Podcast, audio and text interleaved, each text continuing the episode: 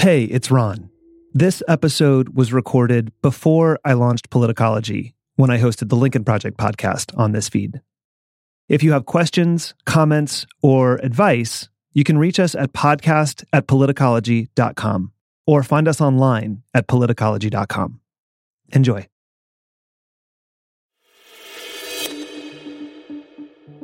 Hello from the Lincoln Project, and welcome back. I'm Ron Steslow. In this episode, we're going to take a deeper look into Donald Trump's rhetoric and messaging and how it relates to incidents of violence, particularly last week in Kenosha, Wisconsin. We'll get into how Trump's law and order messaging may impact voters in key states like Wisconsin and how his remarks divide the country and stoke violence. With me today, I have two of my fellow co founders of the Lincoln Project independent political strategist Reed Galen. Hey, Reed. Morning, Ron. And Republican strategist and former political director of the California Republican Party, Mike Madrid. Thanks for being on again today, Mike, right and early. Great to be with you guys. So, to set the stage for our listeners here, last Sunday, a police officer shot 29 year old Jacob Blake in the back several times in Kenosha, Wisconsin. The shooting set off renewed protests across the country and in Kenosha. On Tuesday night, a 17 year old Trump supporter from Illinois went to Kenosha with an AR 15, reportedly with the goal of assisting police, and then shot and killed two protesters and injured a third.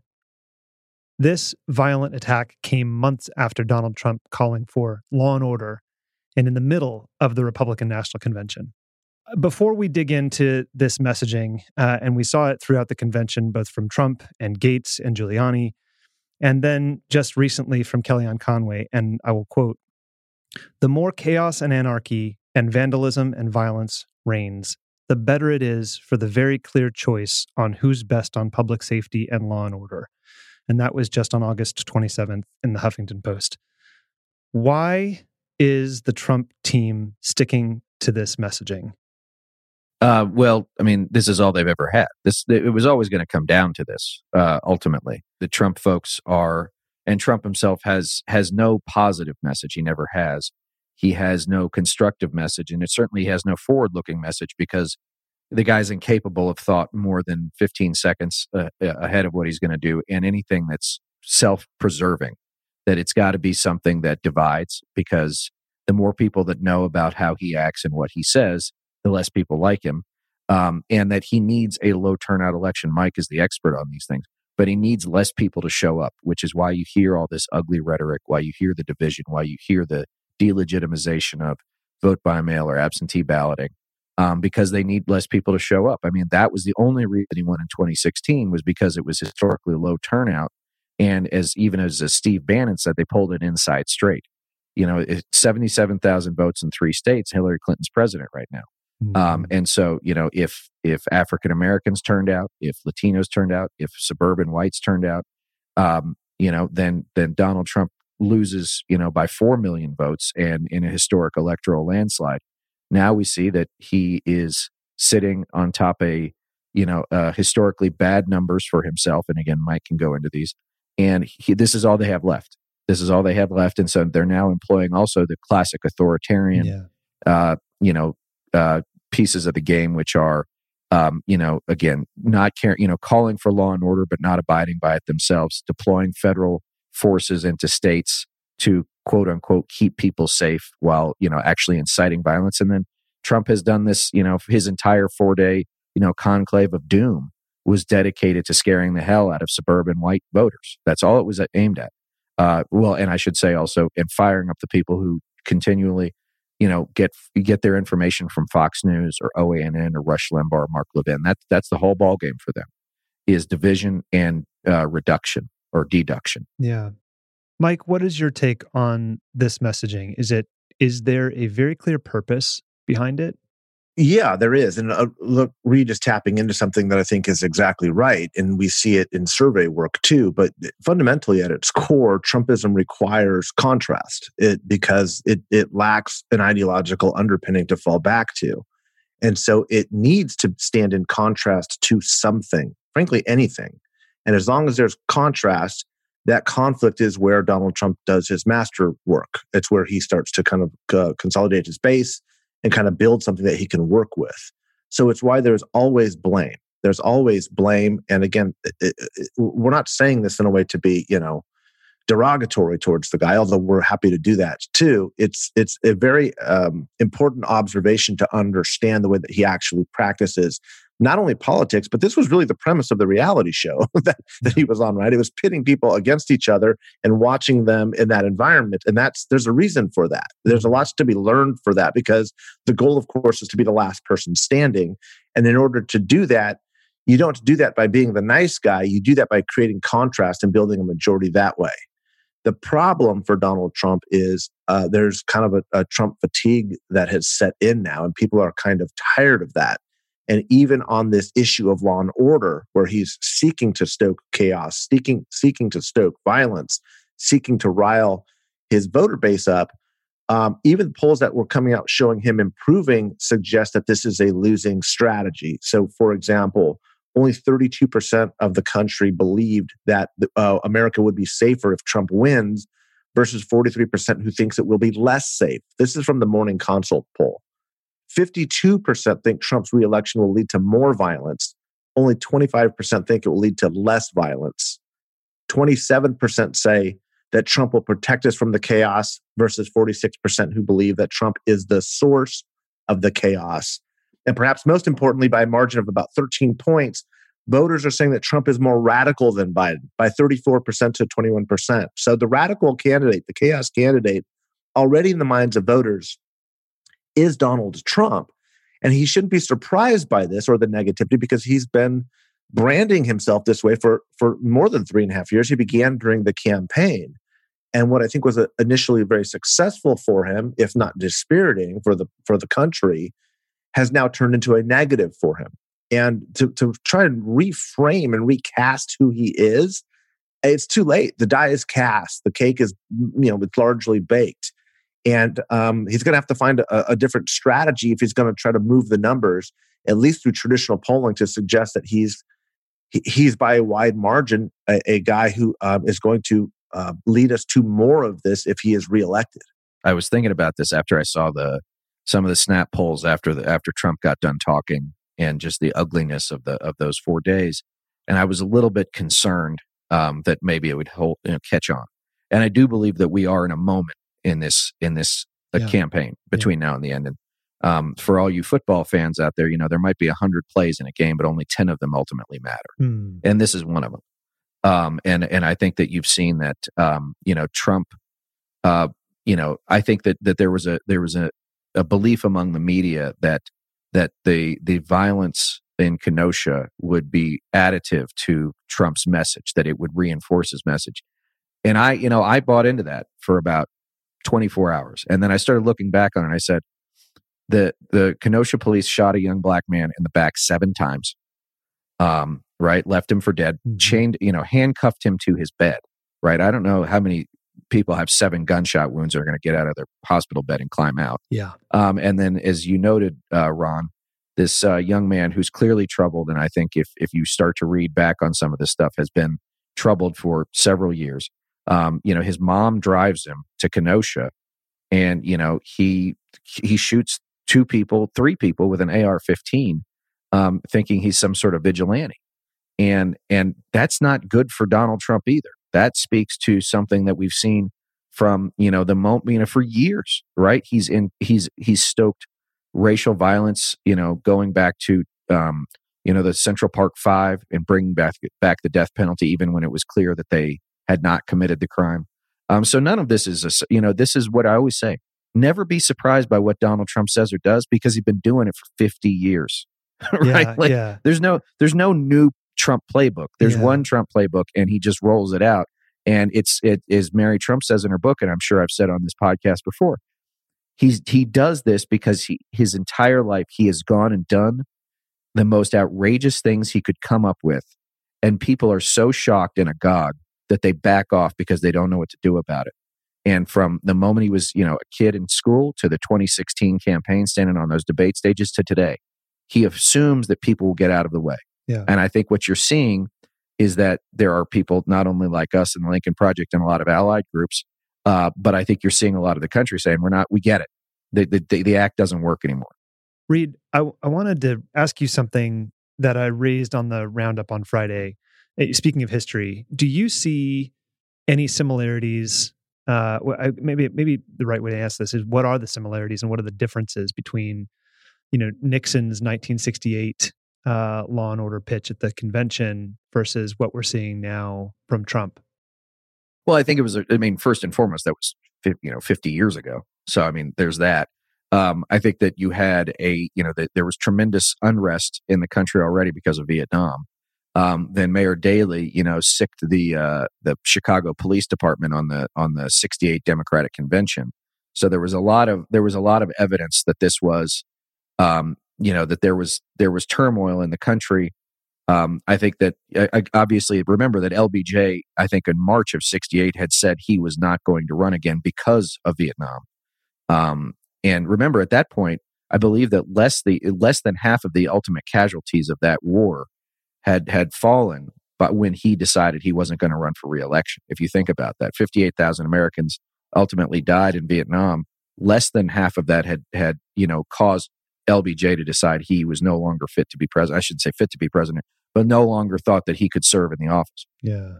Um, so, and I think that you know it was also this was also in the midst of the civil rights movement um, when I think you saw that there was a lot of mainstream media who was not comfortable with uh, you know the words of MLK, uh, with the words of of you know the civil rights you know uh, movement. Probably had not come to grips with the Voting Rights Act and the Civil Rights Act of of 64, 65 that that Johnson had passed, and so I think the country was just in a dramatically different place.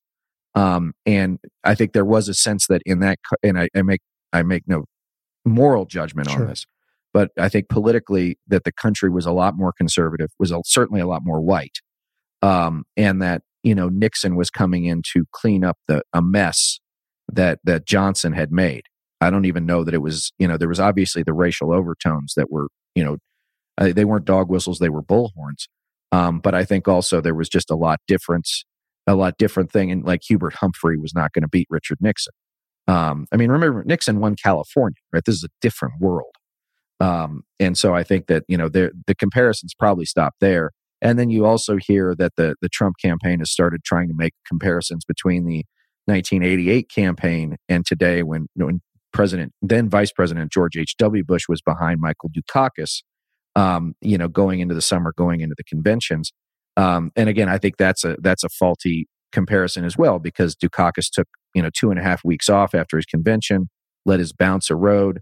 Um, you know, was was you know, you know, was judged unfit on national security, and then ultimately gave the worst, maybe the worst answer in the history of presidential debates um, on you know what you know when Bernie Bernie uh, Bernard Shaw asked him whether or not if his wife had been raped and murdered, he would want the the man executed for the, and he said no Yeah. and whether or not there's a moral position to be taken on the death penalty. Um, if somebody asks you if if somebody rapes your wife and kills her, do you want the guy dead? The answer is yes. Um, at least it would be my answer. Yeah. Um, and so I think that there's just not any comparisons. And I mean, remember that that you know we were still at the end of the Cold War. Um, the country was still in frame of the of you know communism versus um, democracy, and and I think that you know, Dukakis just wasn't the man for that time. Um, so I think that the comparisons they're trying to make are all faulty. Um, and if you spend more than 15 seconds digging into Yeah. them, you'll see that. And in both of those races, by the way, there were there was no incumbent. I mean, George Mm-hmm. Herbert Walker Bush, you could argue, was you know sort of an incumbent because he was the vice president. But Right. eight, 68 and 88, e- the country was deciding on who was going to be a leader and and demonstrating some you know capacity for strength, as it were, matters. Right? It's like who's going to be the person who's got his hand on the on the the the wheel here, and that is not the case now. I mean, Donald Trump is not not he's trying to run an outsider campaign and at the same time he's he's got all these negatives because of his failed leadership. Yeah. Uh, that that dog doesn't hunt. So uh, he's got a, he's got a trouble. But look, Reed tapped on something that's really interesting too. What has changed from 68 to now, everything he said is absolutely correct. And he, he touched on this a little bit, is the attitude of white voters. Right. Whites are fundamentally different now than they were in 1968 as the country has diversified more. Right. And more specifically, the, the gap between college educated whites and non college educated whites has grown from this gap into a chasm. And that is the real definitive split in the Republican Party that you are seeing.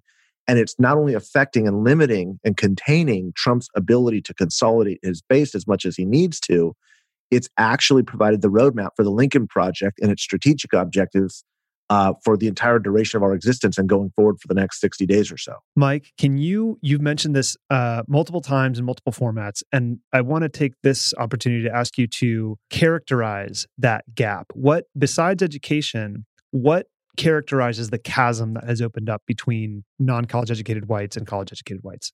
That's a great question. And so it's it's not any one single issue, which is really important, and it really explains why this could be a realignment in American politics going forward. I believe that it will be. If not this election cycle, I think there's a very good chance it will. Very good chance. But but it's it's already happening and it's been happening. And the Trump era has really um, stepped on the gas here in making this split happen. So so here's what's going on. Basically, what you are seeing is the Republican Party under Trump and Trumpism become the party of white identity politics. Identity politics is fundamentally based on the idea of victimhood, right? It's where we are at in the social hierarchy and what we demand and what we are losing and are we being replaced and what do we deserve from this American experiment, this American society. Um, not the least of which, and we began this discussion as a country, you know, trying to figure out with everybody reading hillbilly elegy and who are these people in the rust belt states and why are they doing this and why are they feeling that way fundamentally, again, it's about decline, declinism. And that's what Trump speaks to. It's blame, as I was saying earlier, and it's about trying to find an excuse for why we are at this moment in time when I may be feeling hopeless. And what happens when you lose hope is you start to act out destructively, which of course we're seeing daily in, the streets right now. White college educated Republicans don't feel that same way. They're much more racially sensitive. They're much more aware of the problems that Black and Brown people in our society have had. They're much more upwardly mobile economically. They're not people who are worried about their job prospects nearly as much because they're trained to operate and function in this economy and in the future. And they still believe that uh, America is a place where their children can have a brighter future. The distance between these two groups, again, is growing largely on cultural lines. It's not even necessarily an economic distinction. You can make it economic, but fundamentally, what it's about is one group still feels aspirational and positive about America, meaning those with a college degree. And there's a group that does not, which is non college educated whites. It's important as a practical matter in campaigns because non college educated whites are the largest segment, certainly the largest plurality of voters in America. What is happening is they are becoming more geographically isolated in a monolith in the Midwestern states, in the Rust Belt states, in the deep South, and increasingly up into some parts of New England.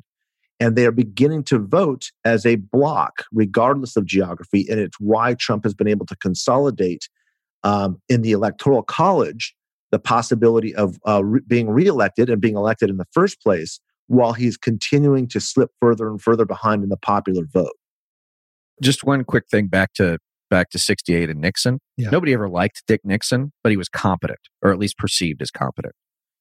Mm, that's both unlikable really and point. incompetent. Yeah. So, you know, he he's he's got two strikes. And then I think I think Mike is right. I mean, you know, I grew up in the 80s um in a you know in a you know in northern Virginia which might seem sort of dominated by um you know up you know affluent white people now um, it was probably mid middle income, middle income, upper middle income then, but it was also highly diverse. I mean, I went to I went to school, and maybe this was the nature of growing up around Washington D.C. with diplomats, kids from every country, you know, every faith, African Americans, Latinos. I mean, it just it to me, it was never, you know, it was like, well, that person's black, that person. I, I didn't see him that way, right? Mm-hmm. I mean, maybe I did, probably, but it didn't in my mind anyway. It didn't yeah. make um, and I think that you're seeing that there, you know, I'm 44. I think you're seeing a, a lot of my friends from high school and college, probably the exact same way that they've never really been. maybe they were Republicans, but they were never conservatives, if that makes sense. Like in the context of what it means today. Yeah. Um, or that you know, conservative used to mean you know limited government, you know, fiscal conservatism, strong on national defense. It doesn't mean any of those things anymore, at least in the American context. Um, and they don't want anything to do with it. I mean, if you look at the picture of you know those those guys storming the Capitol in Michigan a few months back, if you see the Boogaloo Boys with you know their their their Hawaiian shirts bursting at the seams and the AR-15s, that's not who the the the p- folks that Mike is talking about associate themselves with because they're not. And I, that's the other thing too about this whole "you're going to ruin our suburbs" thing, right?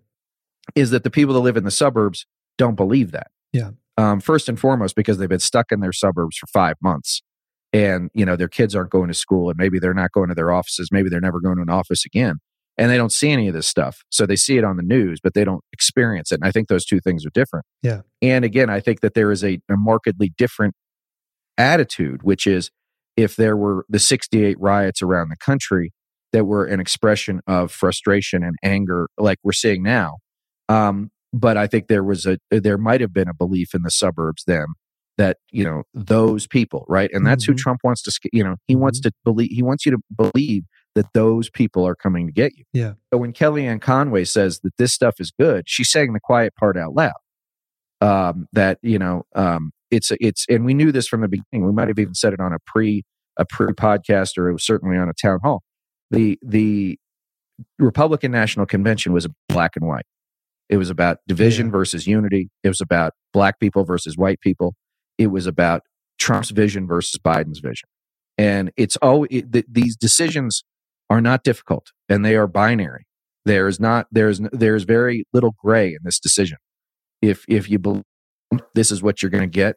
We saw now, you know, guys in their pickup trucks roaring into downtown Portland, um, you know, shooting people with pepper spray, and you know, and you're going to get more of that because he cites it and he invites it, and to him that's good, and I don't believe that that's a good thing. So, I mean, Ron, what I think is you have guys like me, right, um, 40s now have kids, live in the suburbs on our own, different than we grew up in, but similar in nature, and we live around a lot of people like we grew up around, which is you know we we might have grown up in a in a situation where there it was a I don't want to call it multicultural, but certainly it wasn't lily white. Um, and so to us, there have always been uh, there's always been a diversity of of you know race, creed, whatever it might be. Um, and so you know we now we we haven't we internalized that as children. We probably imparted it to our kids um, because we see that as you know you know in in our own minimalist way. You know judge judge someone not by the color of the, their skin, but by the content of their character. Um, and I think also, you know, and this is where Mike, I think, has a really good take on, you know, people like me. Look, I lived in DC, I lived in California, I now live in Utah. And so when guys like me or families like ours uh, are now spreading throughout the country in places that we haven't traditionally lived, and I think that that has a real opportunity to change the dynamics of this election. And Mike certainly has a really great, I think, uh, I think Mike and his team have, have maybe nailed a preview of what the mm-hmm. electoral makeup is going to look like going into the future. Mm-hmm.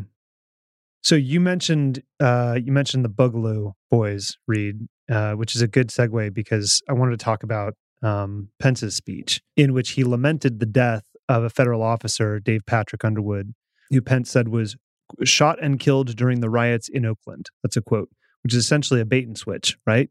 Because he accused the accused killers appear affiliated with the Boogaloo movement. And just so we're all clear, um, the, the, the Southern Poverty Law Center says Boogaloo is frequently associated with racist violence and in many cases was an explicit call to race war. Um, and the, the FBI and an agent in charge says there is no evidence that these men had any, had any intention to join the demonstration in Oakland, as some of the media have asked. They came to Oakland to kill cops why why do they keep why do they have to keep going back to Black Lives Matter? They need the contrast again between Black America and White America. Look, California is going to become an increasingly convenient, um, you know, um, target um, as we as as the Trump campaign starts to focus more and more on the battleground states. The, his roadmap to victory is really dependent on overperforming with white voters, right? Especially non college educated white voters. And the states in the Rust Belt where he's looking at have a overwhelming and disproportionate share of those voters remaining in the country. So, drawing the contrast on race, we know we know something about voters. It's it's very uh, you know tied closely to human nature, of course. And that is that the more you are exposed to people that are not like you, the less fear you have of them, the more understanding you have, and the more peaceable a society becomes as it becomes more diverse. It's those states that are the least diverse where these messages play the most strongly. So when the vice president says things like Oakland, meaning you know quote unquote California and everything, all the all the negative connotations that that brings to the to the Rust Belt states, cop killer, and black. I mean, you've got a powder keg, right? That's what they're trying to do is light up that constituency because the only hope of pulling another inside straight, and again, that's what they're going to have to do again, is to turn the dog whistle of 2016 into a bullhorn and say, if you weren't clear enough about what we were dog whistling on yeah. in 2016, let me make it louder and clearer that as a as a white person, especially a white male, you are being replaced. You are under attack. And America is a white Christian nation. And any threat to that means these people are invading. And that is where the call to arms starts to happen. And one of, I think, the most phenomenally interesting thing as a student of politics has been watching in this part of this, uh, the country how that language is, is uh, manifesting in the symbology of the Confederacy in the North, right? Yeah. We've all been on this campaign trail for about a year now as, as part of the Lincoln Project. Whenever we've tracked Donald Trump and are seeing sightings of the Confederate flag, it's a lot less in Alabama, Mississippi, and Georgia than it is now in Maine, New Jersey, Michigan, and Iowa. Yeah. Um, and that that is not surprising when you realize that's where the largest concentration of this demographic now resides. So it has nothing to do with Southern heritage. Yeah. It has everything to do with being replaced by quote unquote those people. So, Mike, that's a good segue to the next thing I wanted to talk to you about, and and this might be um, where I just turn it over to you to talk about the recent polling because there's been a lot of talk about it from the August 28th YouGov poll to the ABC poll that just came out. Rather than me, you know, reading these statistics, why don't you just why don't you sort of craft the narrative that we need to understand about all the recent polling because there's been a lot of speculation about what all this means and I think uh, if I understand you correctly, not a lot of it is actually helpful which is usually the case with, with polling because every every methodology is different. So there's four polls that have come out since the end of the convention. We're just a few days out of this by the way. Yeah. And that's i think one of the one of the things that kind of kind of bugs me a little bit is you're polling into these different environments where you've had four days of activity of very specific messaging and it creates in most instances what i call a sugar high right? Mm-hmm. it, it, mm-hmm. it gives you this short burst but it's not really staying and you come crashing back uh, to reality. That seems to be what's happening. So there's four polls that have come out. Let me speak really briefly about yeah. all of them. Yeah, please. There's the YouGov Yahoo News poll, uh, which is a panel poll. And what, what that means is they are interviewing the same people over and over again to gauge and assess movement. I'll talk about that in a 2nd mm-hmm. There's the Morning Consult poll. This is the one that showed um, uh, Joe Biden's 10 point lead moving to a six point lead and kind of got a bunch of people panicked and going, What's happening? What's happening? And, you know, running around in circles. Uh, we'll talk about that one in a second too. Today, this morning's ABC Ipsos poll shows the exact opposite of what the two previous polls showed. It actually shows Biden strengthening and Donald Trump weakening. Okay. And then there's the USC poll, which also is a panel poll. Again, a panel poll. It uh, talks to the same interviewees over the course of a campaign cycle to watch the movement in opinion and see what shifts are occurring and tries to assess why. That poll is showing that uh, Biden is also leading uh, and growing his margin. So two polls are showing tightening, two polls are showing Biden increasing his lead.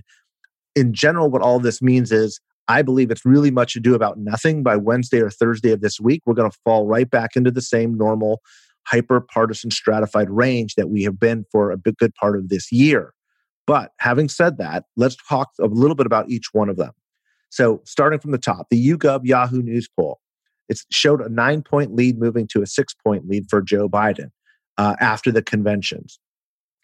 The main shift in support came from these white, non college educated voters that we were talking about. This is that Republican base kind of consolidating. The Republican base for Donald Trump has remained remarkably resilient over the past three and a half years. What finally broke the fever on most of this stuff was COVID outbreaks. And as COVID became real, the incompetence and the mismanagement made people realize, hey, maybe this was not a good idea. And I'm speaking about Republicans specifically. Democrats were already opposed to him and have stayed opposed to him. But here's where it gets really interesting. Where the pop upwards for him came was in the notion of strength. They felt that he was a stronger president or would be a stronger president. It's Donald Trump, I'm talking about here. But at the same time, there was absolutely no shift in opinion about how they felt about law and order.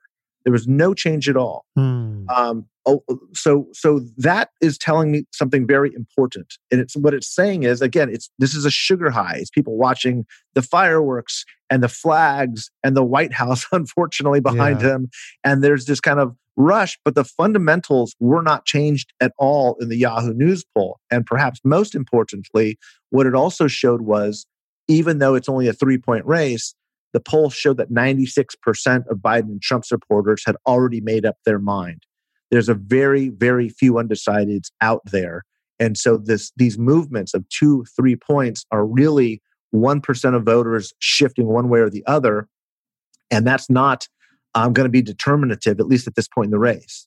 So that's kind of the Yahoo News poll. Morning Consult poll shows something very similar again, and I ran through some of those. The most important ones were trying, the most important findings were trying to assess whether or not uh, Donald Trump accomplished the goal of being the law and order president, establishing himself as this quote unquote authoritative figure out there, and whether you know this strong man was kind of what people were looking for. And while there was a two point shift towards him, most of this was coming um, in the consolidation again of Republican voters coming back, something we have always anticipated at the Lincoln Project with the same demographic we've, we've been looking at. Again, it's this non college educated uh, male vote is consolidating again. They're, they're looking at Biden. They, they're, they're, even this group is uneasy with Trump, but they are, they are coming back and saying, okay, I'm going to vote Republican again. Um, that is not the margin for victory for us, by the way, folks. As, as I said, at the Lincoln Project, our goal is going to be talking most specifically to these college educated Republicans that we were speaking out earlier.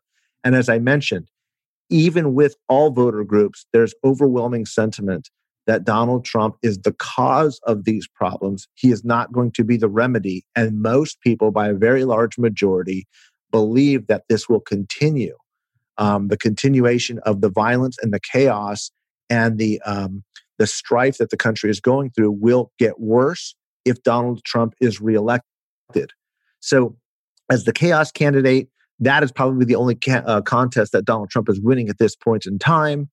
Um, and it's not uh, again even the good news in the polling. I think is really um, bad news if you realize that he's going to keep leaning into this in Wisconsin and God forbid any other um, issues that's develop or even violence that's breaking out in um, cities uh, throughout the country, most voters, while they are tired of it and they ob- obviously do not like the violence, they are keenly aware that this would not be happening if anybody else were president. And so the, the dots are being connected. People are getting it.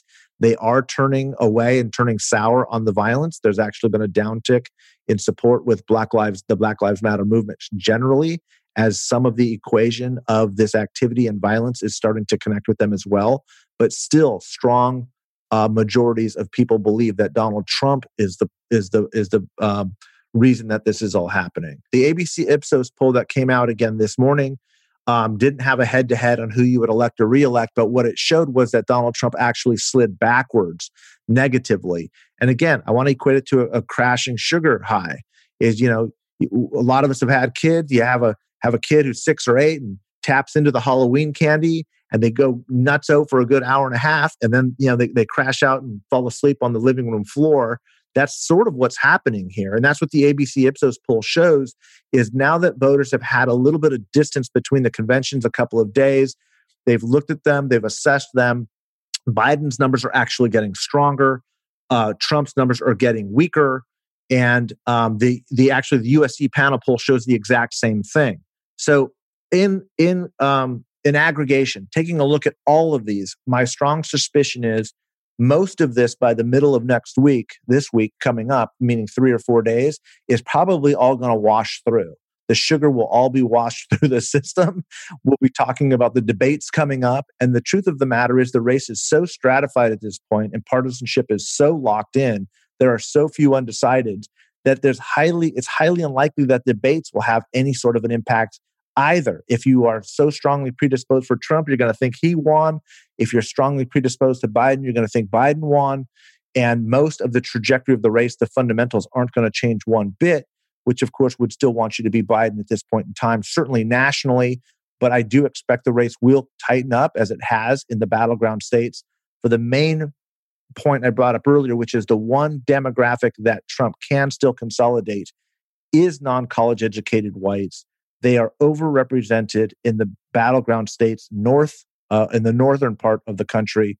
But as we may get into a little bit later on, a lot of college educated white Republicans live in the Sunbelt states. And the problem for Trump is as he's consolidating non college whites with law and order and racially tinged messaging, he's losing an equal amount with white college educated Republicans who culturally cannot accept being in an organization or a party that shares those beliefs, waves the Confederate flags, and dog whistles on race issues. Yeah, and I, and I think too that the, you know, we just thinking back to the Republican convention. I mean, there there might have been some folks who were inclined to think about voting for Trump and after that first day, especially at the end when you had Don Jr. and Kimberly Guilfoyle doing their like, oh, you know, uh, plea to go to Passages Malibu for a few days, mm. um, like that was crazy. Um, and people know crazy; they know Trump crazy, but that was crazy. That was crazy. So people probably saw that, and if they only watched day one, they would say, "I want nothing to do with that."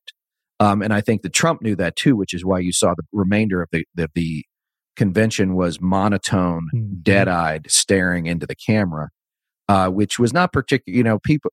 This is where you have to really discount a lot of what the national media says. Oh well, it was well produced. Okay, great. Well, you know, you can have a well produced movie that still sucks, right? Like the cameras can be great, the mics can be great, uh, the actors can be top notch, and if you give them bad material, it's a bad movie, right? And I think that's that's ultimately what it was. I think the other part too you know, to, to piggyback a little bit on what Mike says yeah. is that this is not occurring in a vacuum. This is this is occurring as a what Trump needs it to be, which is a distraction from 180,000 dead Americans, 6 million sick Americans, 30 million Americans out of work, and the rituals of American life ruined, at least for this year. Uh, and and and maybe for the next couple of years. Um, and so what what Trump is hoping to do with certainly I think with his people, as Mike noted, is distract them enough from the real shittiness that they they are experiencing.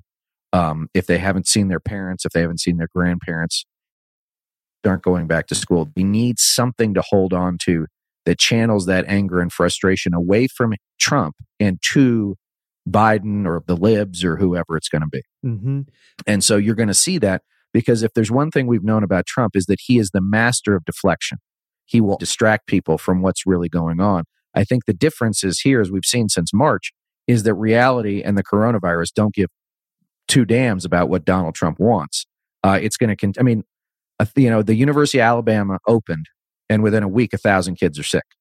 Like that's going to happen everywhere. Mike, is it is it fair to say that those distractions that that Reed just noted and that you that you articulated are essentially what has caused him to shrink identification with the Republican brand by about 10% just this year? The one thing that has broken the Republican fever, as I call it, within its association with Trumpism was, as Reed pointed out, it was COVID because the COVID outbreak made the abstract real. It was no longer talking about kids in cages, which, while horrible, wasn't you know bothering the the Republican suburban you know mom getting her kids to school every day. Yeah, she didn't like it, but it didn't affect her.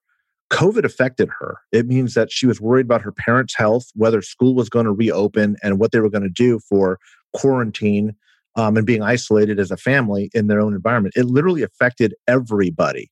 Now, that changed his support levels. And for the better part of the past five months, Donald Trump has been hovering at the lower part of his range, his historical range. In fact, he was breaking below that number. Uh, we we uh, here here at Lincoln Project, we call that the Lincoln Project effect because, of course, we were messaging right into that. Right, mm-hmm. we're hammering him right mm-hmm. into this and pushing his support levels lower, where most professional you know pollsters would say he can't go that low because it's too partisan. Republicans are never going to leave him. Well, they did. what's happening at this moment in time is we have a remarkably short memory as as Americans specifically, but as people generally in this new technology driven you know world. And as COVID in many parts of the country starts to appear in the rearview mirror, his Republican numbers are starting to come back. The problem for him is because he's doubled down on these really stupid and inane policies related to the management of COVID. We're seeing outbreaks again in Florida, in North Carolina. Arizona is about to blow up again. Um, and so all of these states where it should have been put away, these openings without finding a vaccine or a cure or Im- imposing the right to- types of mandates to make sure people are safe, there's a very good likelihood that these states open back up again. Uh, the, the, the, the gap between his support levels and his, his drop starts to go right back to where it was in the middle of the summer that's a very good likelihood as people start to realize, gosh, this guy's screwed it up for the third time, right? Not just the first time, mm. and not just what happened in the Sun Belt the first time, but the third time the guy can't get it right, and he's never going to. And as Reed said, it, it, the, COVID took it from the abstract to the very real, and it has affected everybody's life. And you can't get around that reality when you can't leave your house, when you're worried about your, your parents being sick and you're worried about what you're going to do for school and your job prospects, I'm sorry, there's no well produced you know convention that's going to move you off of that. It's just not possible.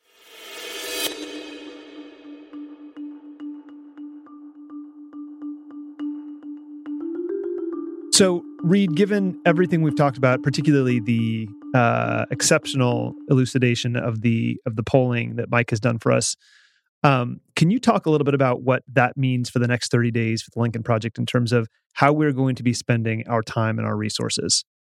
Sure. So I think a couple of things. One is we, as we've heard from various sources, that uh, Trump is still very upset about the idea that Biden's speech got more, you know, about two million more viewers than his did um, and that they are that the Trump campaign is actively working to message against that. What that tells us is that Trump is still going to be himself, and he's going to be worried about things that don't matter. Uh, and so, the audience of one strategy that we've employed uh, will continue right through election day because what we know is that when he's distracted, um, you know, he is giving the Biden campaign free air, and and the Biden campaign, who has largely been able to sit on the sidelines until now because Trump has just been doing such a poor job as both a candidate and a president. Uh, you know, their battleship has now moved into the space, and so they will bring their three or four hundred million dollars worth of resources um, into into play. And I think also you're going to see that uh, the vice president and Senator Harris are going to start moving around the country. I think that the the end of the backyard campaign is upon us, and I think as they go into states, even with small events, you're now going to see that the local media uh, attention that they will receive will, I think, will start to drive their numbers higher because they're going to come in with a positive message, a unifying message that's going to put a you know a higher floor underneath them, and will probably start to degrade Trump's numbers in some regard, regards too. And that will also help Democratic turnout, which I think, all things being equal, if more Democrats show up than Republicans, mm-hmm. and there are more Democrats than Republicans, then then Trump will lose. Um, I think the incredible work that Mike and his team have done at the state level with tens of thousands of volunteers coming to us organically mm-hmm. uh, and really understanding how to use those folks as voter contact machines in their own right to their contacts on Facebook, uh, you know, their families, their networks, but also as incredible content amplifiers for what we do. Um, you know, I think that they're going to have the market difference to help us get past that, what's called ban Bannon line, which Mike can really get to. Mm-hmm. Um, and then I think you know, in the United States Senate, where we have been, um, you know, playing pretty act in a pretty active role, uh, I think that you're going to see states like Alaska, Montana, Maine, um, you know, probably start to shift towards the Democratic candidates there as you know Trump's uh, Trump's coattails become, um, you know, short tails. Uh, that he's not going to have the ability to draw these Republican voters out as they get probably more and more depressed about the whole con, you know, the whole idea of of republicanism, whatever it is. And these are also good Democratic candidates. I think we shouldn't yeah, underestimate yeah, that. Yeah.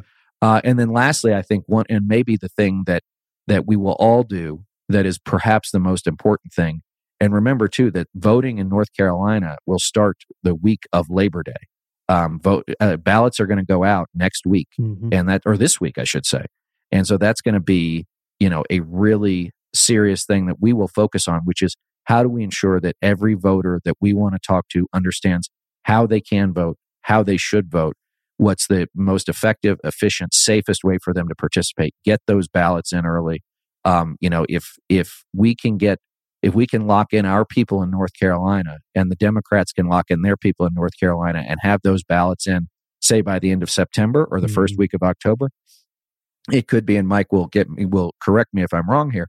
It could be that no matter what it is Trump voters do on election day, that there's just too many votes that have piled up in the meantime. And so I think you're going to see our efforts there in, again, places like Florida, uh, North Carolina, Arizona, maybe even a little work in Georgia, um, Wisconsin, Michigan, Pennsylvania. You know, that's that's what this will be focused on. Ultimately, as Mike noted, there's a f- only few undecided voters left in this ballgame. Um, I think we will always be messaging to them to try and get them to come across the line. But we're very soon going to be in a turnout operation. If we turn more people out than he does, we'll win. And I think that we are, I think we are as a coalition, a broad based American coalition, very well positioned to do that over the next uh, 60 days. And in the next 30 days, you know, things are going to change. I, I, don't know about dramatically, but Trump, we should assume that Trump will get crazier, uh, not less crazy. He has, he has been pent up and he will, he's going to do these airport rallies and he's going to say crazier and crazier things. He almost fell off the stage in Manchester, uh, New Hampshire the other day. Like he's not well. Uh, and so I think those are the things we'll be tracking. So, Mike, Reed mentioned the Bannon line, which is a term that we've been using internally to talk about uh, a very specific threshold. So, I'd love for you to explain what that means to our listeners, why we've been using it internally. And then I want you to talk about um, the where, the who, and the why of our state selection strategy. Yeah, so obviously we we have a little bit of fun here, like every campaign does, and we we've honored Steve Bannon uh, with what we call the Bannon line. The Bannon line is um, the number of voters that Republican voters we think we need to get. And by get, we mean peel off, make sure they do not vote for Donald Trump in order to be successful in making sure he's not reelected. That number, um, his own his own number, is four percent, and that's really important for people to understand and listeners. Is I think that there's this kind of sense that we're trying to win fifty percent of Republicans and split the party in half. That's not what we're trying to accomplish. What we're trying to do is make sure that Joe Biden is elected the next president of the United States. And in order to do that mathematically, just a small sliver. Remember, the Republican Party has been shrinking rapidly for the past three or four years. And even with what remains, there are um, a swath of voters. Most polling would suggest it's between 15 and 18 percent that are very tepid in their support. They're really uncomfortable with with this guy. And I think it may be even deeper than that. But for the moment, let's just say that that's what we're, we're working with.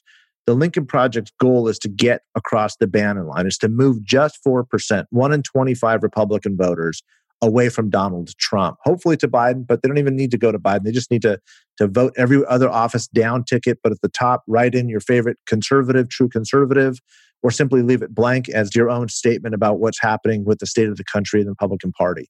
So we refer probably thousands of times a day as staff to where where this strategy is working with the Bannon line and, and does this get us there or does it not? That's what we're singularly focused on. So how do we get there? How do we get to that 4%? The best road to success are really through two key parts of the Republican coalition. The first, which we've talked about ad nauseum, um, but we'll continue to for the next 60 days or so, are these college educated voters, generally women, college educated women specifically. But because of COVID, what we've also seen is a deterioration amongst 65 plus voters, senior voters, older voters, those that are the most likely to uh, be very sick and unfortunately die from the pandemic. And the man- mismanagement and competence of the Trump administration has put them squarely in uh, harm's way uh, from this invisible virus. And um, that has, has politically created a huge opening and a softening where uh, seniors are moving off of of Trump in a in a, in a um, really in an unprecedented way. Um, there's no Republican president in the history of Gallup polling that has ever not won the senior vote. Uh, Donald Trump won with 11% by 11% seniors in 2016. He is negative seven right now uh, to Biden um, in heading into the final stretch of 2020. So we will be focusing on areas. Uh, again, uh, Reed put it really well. Right after Labor Day, this is the part of the campaign where we say, in you know, Revolutionary Army parlance, we can now see the whites of their eyes. Right? It's no longer just conditioning the environment and doing broadcast uh, wide uh, messaging. It's now hand to hand combat in the right states and the right counties with the right voters on the right blocks to start moving the voter model. And so the Lincoln Project will be very engaged in that activity. And again, as Reed mentioned, uh, we will be focusing on the states and the areas that have most of those demographics. Um, it, it, gets down to what we call the efficiency of the spend. Where do you find the most uh, voters that meet that criteria that gives you the highest efficiency to move the right state with the right combination to get to 270? It's really like a multi level chess game, which is, of course, why we love the business. The stakes, of course, are, are real and very high. We take it extraordinarily seriously. But that's where we'll be focusing. And I think that you may see a very different uh, roadmap to 270 than you have seen in probably the past 30 years in American politics, largely because of the shifts that we have been talking about. One of the things that is happening is as Trump does close up the white non college educated voter and pushes away the college educated Republican voter, is he's expanding the battlefield. So even when you see polling tighten up, we don't necessarily think that's a bad thing because what it means is he's consolidating the traditional Rust Belt states. But at the same time, because of the same messaging and the same tactics, he's actually expanding the battlefield. As Reed just said, Alaska starts looking differently, Montana starts looking funny. Um, Georgia starts getting stronger for Biden. Texas gets in more in play. Arizona starts to widen for for Joe Biden, and Florida is in a much bigger range for Biden at this point than it should be for Donald Trump. That is all a result. That is all a direct result of the same strategy that he is using and used during convention and is clearly going to try to use and emulate through the course of the campaign to consolidate these quote unquote must have states of Ohio, Pennsylvania, Michigan, Wisconsin, uh, where again, Joe Biden is competitive and outside the margin in a lot of these states. But the more he makes his stand there, the more he is pushing more states into play. So some people call it a tightening. I guess that is one way to look at it. I prefer to refer to it as a flattening. The race is flattening because more states are tightening up on the other side because of the same tactics that he's using to consolidate his base. And that's just one of the problems that you run into when you have a very small, shrinking, highly regional uh, base of voters and you have literally turned off, alienated, and inspired every other demographic in the country to vote against you. You know, I think the one thing that we should never forget is that the Lincoln Project fights hard and we, fle- we fight in close quarters, um, but that everyone on our team is ultimately an optimist we would not be doing this. We would not get out of bed.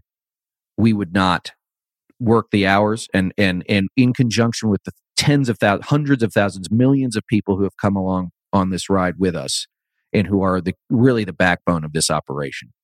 If we didn't believe that it mattered, we it would it would be a lot easier to stay in bed every morning and say, whatever happens, happens. And so I can tell you, and I think I speak for everyone, that there's no place I'd rather be doing the things that we're doing than what we're doing right now with all of you and everybody else on the team. And so I think that it's very easy to get discouraged. It's ugly out there. And I think that from now on, we should see this as not the just the defense of the country against Donald Trump, but the opportunity to relieve the country of Donald Trump, to relieve him of his duties, and to say, okay, in tw- January 20th, 2021, where are we going to go? What are we going to do now? and how are we going to do it together? Yeah. Because we need to get back to a common goal, a common argument, a common discussion. We're not going to do that while this guy, this goon, is in the White House. Thank you to Mike and Reed for being on today, and thanks to all of you at home for listening. You can find more information about our movement at lincolnproject.us. If you have advice or questions about the podcast, you can email us at podcast at lincolnproject.us. Please know that even if you don't receive a response, we read every email we get, and we always appreciate hearing from you. If you haven't yet, please make sure to subscribe, rate, and review the show wherever you get your podcasts. This helps us stay up in the rankings so that more voters can find the show and join our movement to defeat Trump and Trumpism. For the Lincoln Project, I'm Ron Steslow. I'll see you in the next episode. This episode was recorded when I hosted the Lincoln Project podcast on this feed. If you have any questions or advice, you can reach us at podcast at politicology.com. And please know that even if we don't respond, we read every email we get and we love hearing from you. If you enjoy the show, it would help us if you could rate and review us wherever you get your podcasts. I'm Ron Steslow. I'll see you in the next episode.